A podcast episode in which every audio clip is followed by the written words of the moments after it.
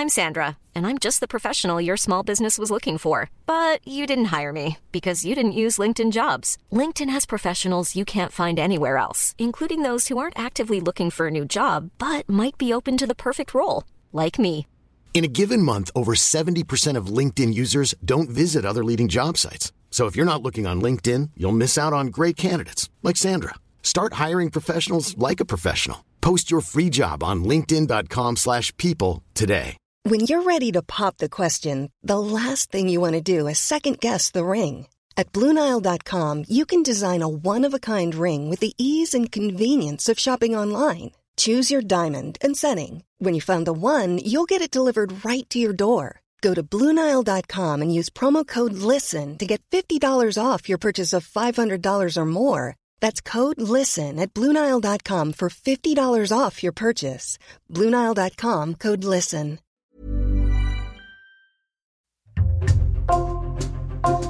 Bonjour, c'est Clara Garnier-Amouroux et vous écoutez Code Source, le podcast d'actualité du Parisien. Cet été, Code Source vous propose de découvrir les coulisses de 5 émissions de téléculte. Aujourd'hui, pour le deuxième épisode de cette série, Top Chef. En 13 ans, Top Chef s'est imposé comme l'émission de cuisine incontournable de la télé française, malgré l'apparition de nombreux programmes concurrents. Depuis 2010, l'émission a lancé des chefs, fait connaître des restaurants et surtout redonné envie aux Français de cuisiner. Récit par Sylvain Merle et Benoît d'Aragon, journalistes au service culture et loisirs du Parisien, et Emmanuel Marolles qui dirige ce service.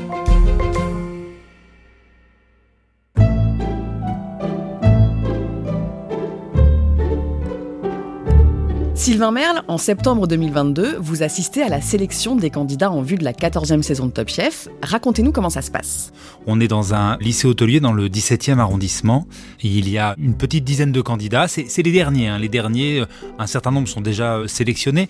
Il faut savoir que Top Chef reçoit euh, plus d'un millier de candidatures. On fait d'abord une première sélection sur dossier et ensuite on va les tester pour voir ce qu'ils valent en cuisine, pour éviter, comme ils disent, la cuisine Instagram, c'est-à-dire trop belle mais pas bonne. On les met face au fourneau pour qu'ils sortent un plat. La première épreuve, c'était une épreuve libre, et la deuxième est imposée. Moi, j'ai assisté à la deuxième épreuve. On leur avait annoncé le thème de l'œuf, et au dernier moment, on leur dit que ce sera autre chose et que c'est surprise. C'est un peu ça, Top Chef, c'est déstabiliser les candidats pour voir ce qu'ils valent. Donc ils ont un, petit panier avec euh, un torchon dessus. Ils soulèvent le torchon, ils découvrent la pomme de terre. Euh, ce sera l'ingrédient qu'ils devront euh, sublimer en une heure. Comment elle est l'ambiance pendant cette sélection?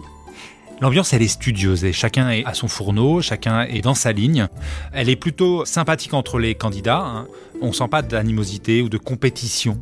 Il y a un jury euh, composé d'un MOF, euh, meilleur ouvrier de France, et d'un consultant euh, culinaire. Ils vont les noter selon un barème très précis, avec une petite marge d'appréciation en fonction du potentiel d'évolution du candidat.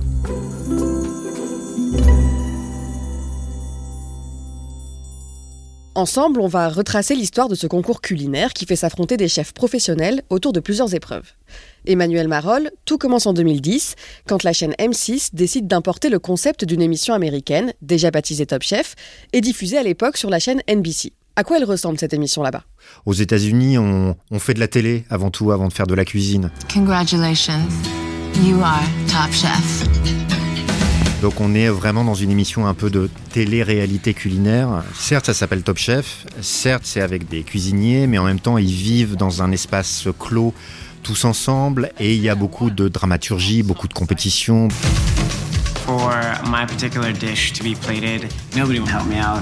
Et là, Top Chef importé en France Studio 89, qui est la société de production de, d'M6, se dit on va certes s'appuyer sur ce concept-là américain, mais on va quand même mettre la cuisine un petit peu plus au centre et faire appel toujours à des cuisiniers professionnels de différents niveaux.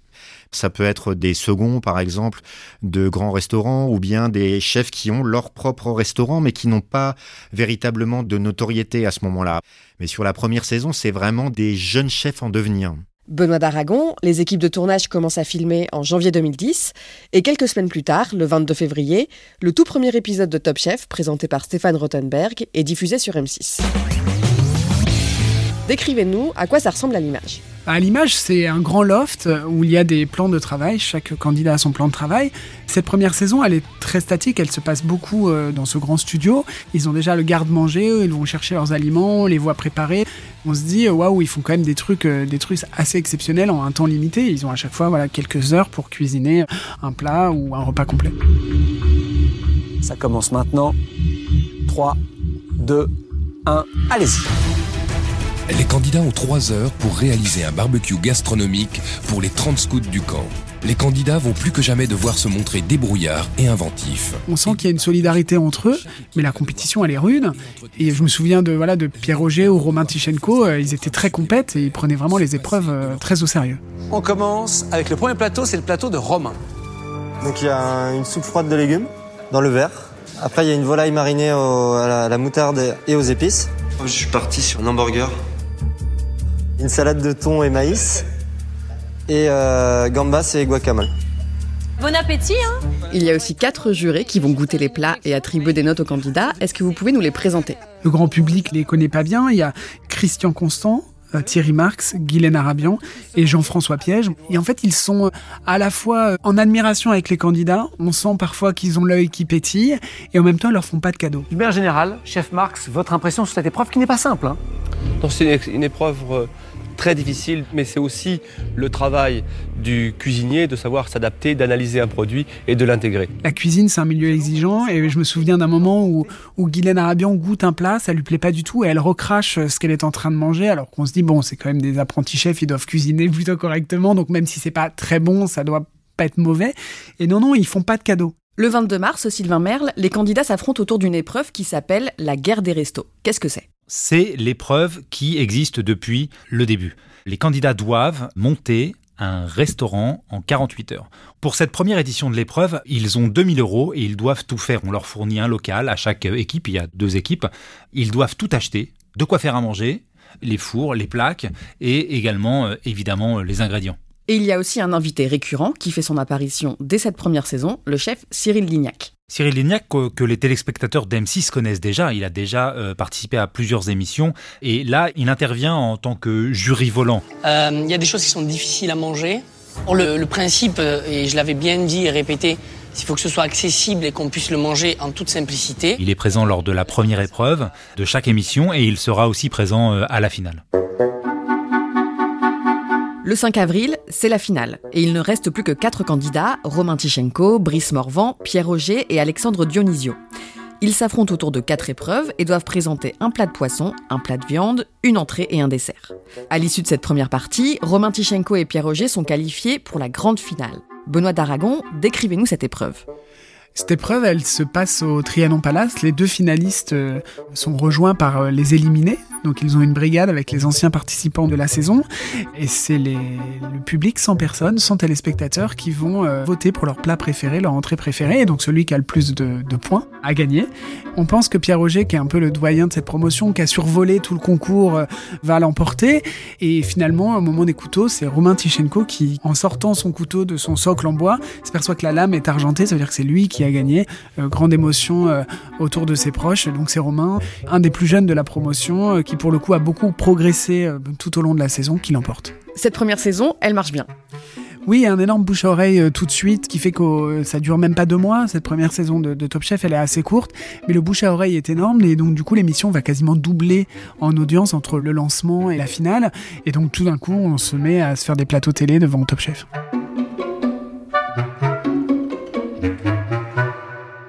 Les deuxième et troisième saisons de Top Chef marchent elles aussi très bien et des personnalités émergent. Je me souviens tout particulièrement de la troisième saison. Je pense que c'est euh, la meilleure de l'histoire de Top Chef. Pour cette troisième édition du concours, ces prodiges des fourneaux ont rivalisé d'audace et de sang-froid autour d'épreuves inédites et époustouflantes. Et il y a deux candidats qui crèvent l'écran. Il y a Jean Imbert qui va l'emporter, euh, dont on voit à l'écran qu'il est un cran au-dessus de tous ces autres candidats. Et puis surtout, il y a un électron libre, Norbert Tarrer, qui a un langage très fleuri, euh, qui a un parler très populaire. Et donc, ce qui est assez, assez saisissant, c'est qu'entre la façon qu'il a de parler très titi, euh, très parisien, et les plats assez sophistiqués qui sortent, il y a un décalage qui est assez savoureux. Je suis le morbac de Top Chef, celui qui se colle à la culotte et qui bouge plus. Là, il faut que je fasse comme si je faisais l'amour avec ma femme parce que j'ai aucune douceur, moi, sur le produit, là, mon pote. hein. On va pas tortiller du cul pour chier droit, on y va direct. hein. Moi, j'ai le calfot qui claque. Ça devient euh, l'icône de l'émission qui va porter euh, et incarner le succès de ce programme. À la même période, TF1 a l'idée de lancer Masterchef. Bah, TF1 a tout de suite vu le succès de Top Chef, donc ils se disent bah nous aussi il faut qu'on lance notre émission de cuisine, c'est un bon filon. Ils vont faire un choix très différent de M6. C'est-à-dire que là où M6 a choisi de faire un concours entre des professionnels de la restauration, eux ils vont choisir des amateurs, c'est-à-dire des pères de famille, des mères de famille ou des jeunes euh, qui aiment la nourriture, qui aiment euh, cuisiner, mais c'est des amateurs. Elisabeth a 35 ans, elle est infirmière à Strasbourg. Aujourd'hui, ses rêves de vivre de sa passion pour la cuisine et de créer son propre établissement sont à portée de main. Et en fait, ça a l'air de rien, mais ça change complètement le, programme, ça change l'enjeu. L'émission va être lancée très vite, dès le mois d'août 2010, quelques mois après Top Chef. Elle va assez bien marcher, mais ça va durer beaucoup moins longtemps, ça va durer que 5 saisons, parce que très vite les audiences vont décliner, et finalement on va s'apercevoir que c'est M6 qui a gagné la, la guerre des restos et que les téléspectateurs préfèrent les professionnels aux amateurs. Lors des saisons suivantes, les équipes de Top Chef rivalisent de créativité et proposent des épreuves inédites, comme celle de la boîte noire. Cette semaine, dans Top Chef, une épreuve légendaire attend les candidats. Impossible C'est la boîte noire, plus redoutable que jamais. Sylvain Merle, en quoi ça consiste? Alors la boîte noire, elle apparaît en saison 3. Il s'agit pour les candidats d'entrer dans une euh, pièce où tout est obscur, totalement obscur, où on y voit goutte. Et au milieu de la pièce, il y a une assiette avec un plat. Ils vont devoir le goûter en étant privés du sens de la vue uniquement, donc avec le goût, l'odorat, le toucher. Ils doivent déterminer ce qu'il y a dans l'assiette, comment ça a été fait, et euh, le challenge, c'est de reproduire cette assiette. En 2013, c'est la cinquième saison de Top Chef. La production met le paquet et décide de filmer les épreuves dans des décors grandioses, dans des châteaux, des abbayes, et elle va jusqu'à installer les candidats dans une nacelle à 50 mètres au-dessus du sol. Cette année-là, parmi les 14 chefs en compétition, 4 candidats sont d'anciens participants, et deux d'entre eux se retrouvent en finale. Il y a euh, 10 candidats des saisons précédentes qui s'affrontent sur le, premier épisode. Puis après, ils en gardent que 4 à l'arrivée. Et on en retrouve deux en finale. Pierre Auger, effectivement. Et puis Noémie Onia, euh, qui était en saison 3. Et pour la petite histoire, euh, dont le couple est né euh, quasiment devant les caméras de Top Chef, euh, puisque son compagnon Quentin Bourdi avait participé à la saison suivante. Comment réagissent les téléspectateurs? Pour certains, ils sont sans doute un petit peu partagés parce qu'il y a à la fois du neuf et du moins neuf dans cette euh, saison. Il y a du neuf parce qu'il y a des nouveaux candidats de fait, et puis il y a du moins neuf parce qu'il y a des candidats qui sont déjà venus. Alors même si l'émission a évolué au fil des saisons, celui qui revient pour la deuxième fois, bah, il est un petit peu plus familiarisé à l'exercice et à la gestion de cette fameuse pression. C'est Pierre Auger, déjà finaliste de la saison 1 donc, qui remporte cette cinquième édition. Contrairement aux autres années, il ne gagne pas les 100 000 euros des premières éditions, mais un pourcentage de cette somme qui correspond au nombre de votes qu'il a obtenu. Emmanuel Marolle, les audiences de la saison 5 sont en berne. Oui, c'est un peu plus compliqué à ce moment-là. Alors euh, peut-être euh, justement lié au fait qu'il y a eu beaucoup, beaucoup d'anciens candidats qui sont revenus. Peut-être aussi on est à la cinquième saison. En télé, ça arrive. On est peut-être euh, à la fin d'un cycle avec un jury qu'on commence à connaître, dont on connaît un petit peu les, les habitudes, les façons de réagir, etc. Et puis il y a aussi la concurrence. C'est-à-dire qu'en quelques années, il y a eu énormément, énormément d'émissions liées à la cuisine. Un cuisinier français au Mexique, forcément, tellement j'ai, j'ai ingéré du piment. ils lui font le coup du piment. Qui sera le prochain grand pâtissier? L'une des plus grandes compétitions professionnelles de pâtisserie est de retour. C'est la grande rentrée du meilleur pâtissier. La meilleure boulangerie de France, nouvelle saison, lundi prochain sur M6. Les émissions de cuisine à la télé, euh, on le vend en poupe, certes, mais forcément, quand il y a euh, des nouveautés qui arrivent, bah, c'est parfois les anciens concepts qui en pâtissent. On voit par exemple au démarrage de la cinquième saison de Top Chef que l'émission perd euh, 500 000 téléspectateurs et 4 points de part d'audience. Globalement, les audiences se tassent et qu'il est peut-être temps de changer un certain nombre de choses. L'année suivante, Top Chef décide de changer son fusil d'épaule. Au lieu de tout axer sur la compétition, les épreuves se recentrent sur la cuisine. Et sur les quatre jurés de l'émission, trois sont remplacés. Qui sont ces nouveaux chefs? Alors seul Jean-François Piège euh, reste. Arrive Hélène Darroze, Michel Saran, des chefs étoilés, reconnus dans la haute gastronomie française, et Philippe Etchebest, également euh, étoilé, meilleur ouvrier de France, et que les téléspectateurs de M6 connaissent bien pour euh, être le chef de Cauchemar en cuisine, celui qui vient pousser des coups de gueule dans les cuisines quand ça se passe mal. Eh ben c'est pareil, eh ben oui mais c'est pareil mon gars. C'est un exemple très concret, tu vois, euh, c'est peut-être pas propre, mais c'est comme ça. Alors ils vont changer un petit peu d'attitude envers les candidats, ils deviennent plus mentors, plus coach, et des liens se créent entre les chefs et les candidats. Et c'est d'ailleurs ce que les téléspectateurs vont apprécier, parce que ça va apporter un peu plus d'émotion encore. En 2017, la huitième saison de Top Chef est intitulée Le choc des brigades. Et pour la première fois, la compétition se fait en équipe. Racontez-nous comment ça se passe. On crée trois brigades. Les rouges, les jaunes, les bleus. Les rouges pour Hélène Darros, les jaunes pour Michel Saran et les bleus pour euh, Philippe Etchebest. Les chefs deviennent chefs d'équipe, capitaines d'équipe. Ce sont des entraîneurs et ils visent à gagner désormais avec l'un de leurs euh, candidats. C'est Julien qui remporte le premier point pour l'équipe de Philippe Etchebest. Ça veut dire que les chefs, ils visent la victoire. Ils ne sont plus là pour accompagner tel ou tel dans son parcours. Ils sont là pour gagner avec un poulain. En 2020, à cause de la pandémie liée au Covid-19, les restaurants sont fermés et M6 diffuse la saison 11 de Top Chef qui a été tournée avant le confinement. Cette édition est aussi la première sans Jean-François Piège, juré historique de l'émission qui a annoncé son départ l'été d'avant. Et cette saison, elle fait un carton, Sylvain Merle. Elle fait un carton parce qu'on est tous à la maison, et nous aussi on est confinés, les restaurants sont fermés, tout est fermé. Et tout le monde s'est remis à la cuisine parce qu'on n'avait que ça à faire. Et donc, c'est l'une des meilleures saisons de Top Chef. Sylvain Merle, au fil des saisons, les jeunes chefs sont de plus en plus nombreux à vouloir participer à l'émission en tant que candidat. Pourquoi? Parce qu'elle acquiert au fil des années une réputation certaine. C'est vraiment un concours de premier plan aujourd'hui, euh, Top Chef. Au même titre peut-être que le Bocuse ou que le concours du meilleur ouvrier de France, c'est un concours qui compte et être Top Chef, c'est une reconnaissance aujourd'hui dans le milieu. J'assume d'être un enfant de Top Chef. J'ai fait des choses avant, j'en ai fait après, mais, euh, mais c'est un beau moment. Pour moi, c'est un concours de cuisine qui est filmé. Euh, C'était beau. Beaucoup de candidats en sortant disent que Top Chef leur a apporté d'avoir été poussés dans leur retranchement. Jamais dans leur cuisine, les uns et les autres n'auraient eu à faire ce qu'ils ont fait dans Top Chef. C'est comme un deuxième apprentissage. Ils ressortent regonflés à bloc. Ils ressortent en ayant la sensation d'avoir appris encore énormément de choses, et notamment sur eux-mêmes.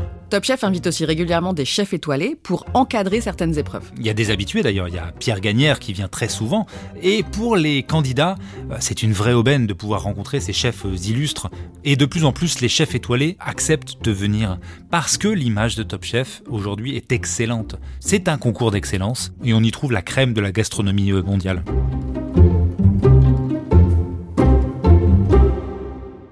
Sylvain Merle, le 23 février 2022, alors que la 13e saison de Top Chef a commencé depuis quelques semaines, vous publiez avec Valentine Rousseau un article dans Le Parisien intitulé Où sont les femmes?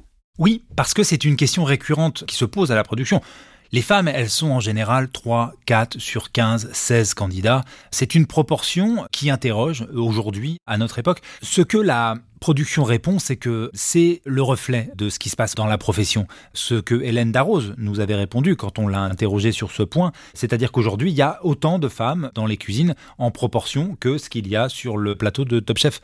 Ce qu'on nous avait aussi répondu, c'est qu'il y avait beaucoup moins de candidates que de candidats. D'ailleurs, pour la 13e saison, il y a eu par exemple 300 candidatures féminines pour 1900 candidatures d'hommes. Les casteurs, l'équipe euh, de casting qui cherche à recruter euh, des profils différents pour avoir euh, un panel de candidats intéressants, cherche, va démarcher des femmes pour qu'elles candidatent. Mais ça change dans les cuisines et de plus en plus de mamans, par exemple, sont cuisinières. D'ailleurs, cette saison, il y avait une jeune maman qui a participé à l'émission tout en allaitant son bébé le soir. Donc comme quoi c'est possible.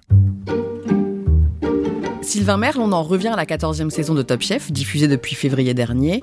C'est une saison particulièrement rythmée, les plats défilent, il y a de plus en plus de gros plans sur la nourriture et les candidats courent partout.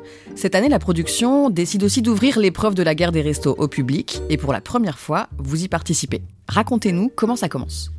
On est à la fin de l'année 2022, euh, en décembre, euh, on est à Suresnes, dans les Hauts-de-Seine.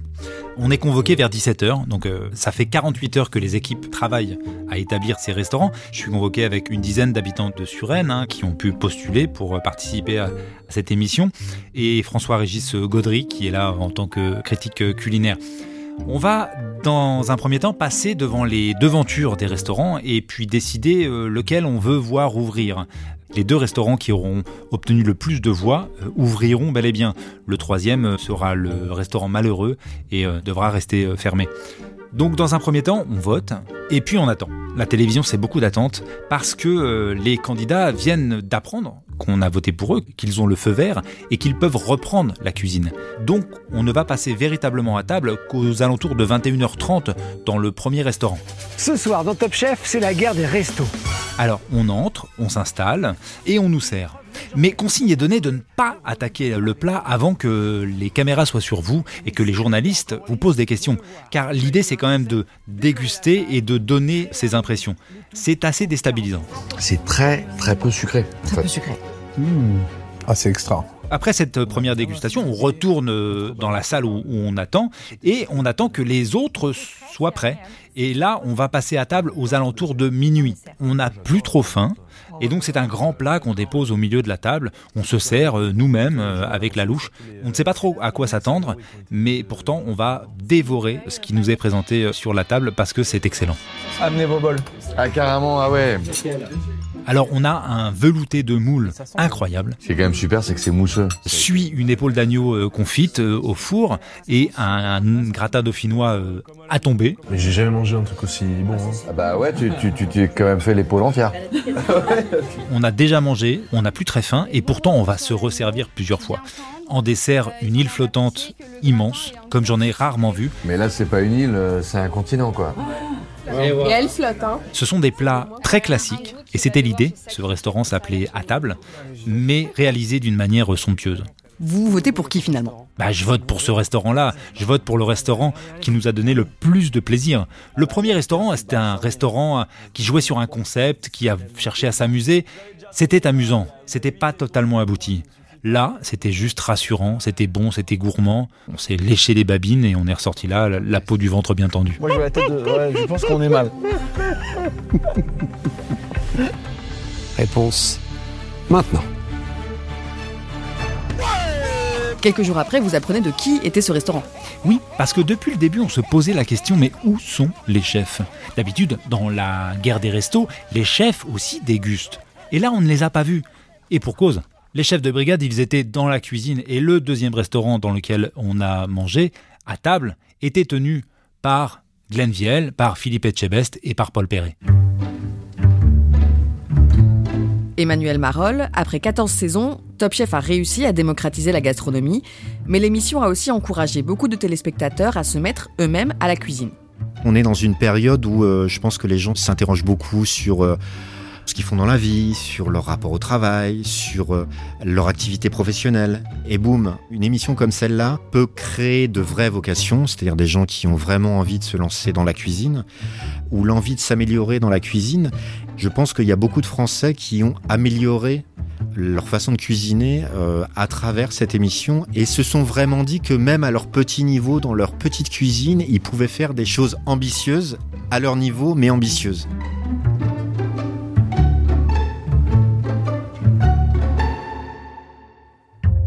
Merci à Sylvain Merle, Emmanuel Marolle et Benoît d'Aragon. Cet épisode de Code Source a été produit par Julia Paré, Emma Jacob, Raphaël Pueyo et Thibault Lambert. Réalisation Pierre Chaffanjon. Code Source, c'est le podcast quotidien d'actualité du Parisien.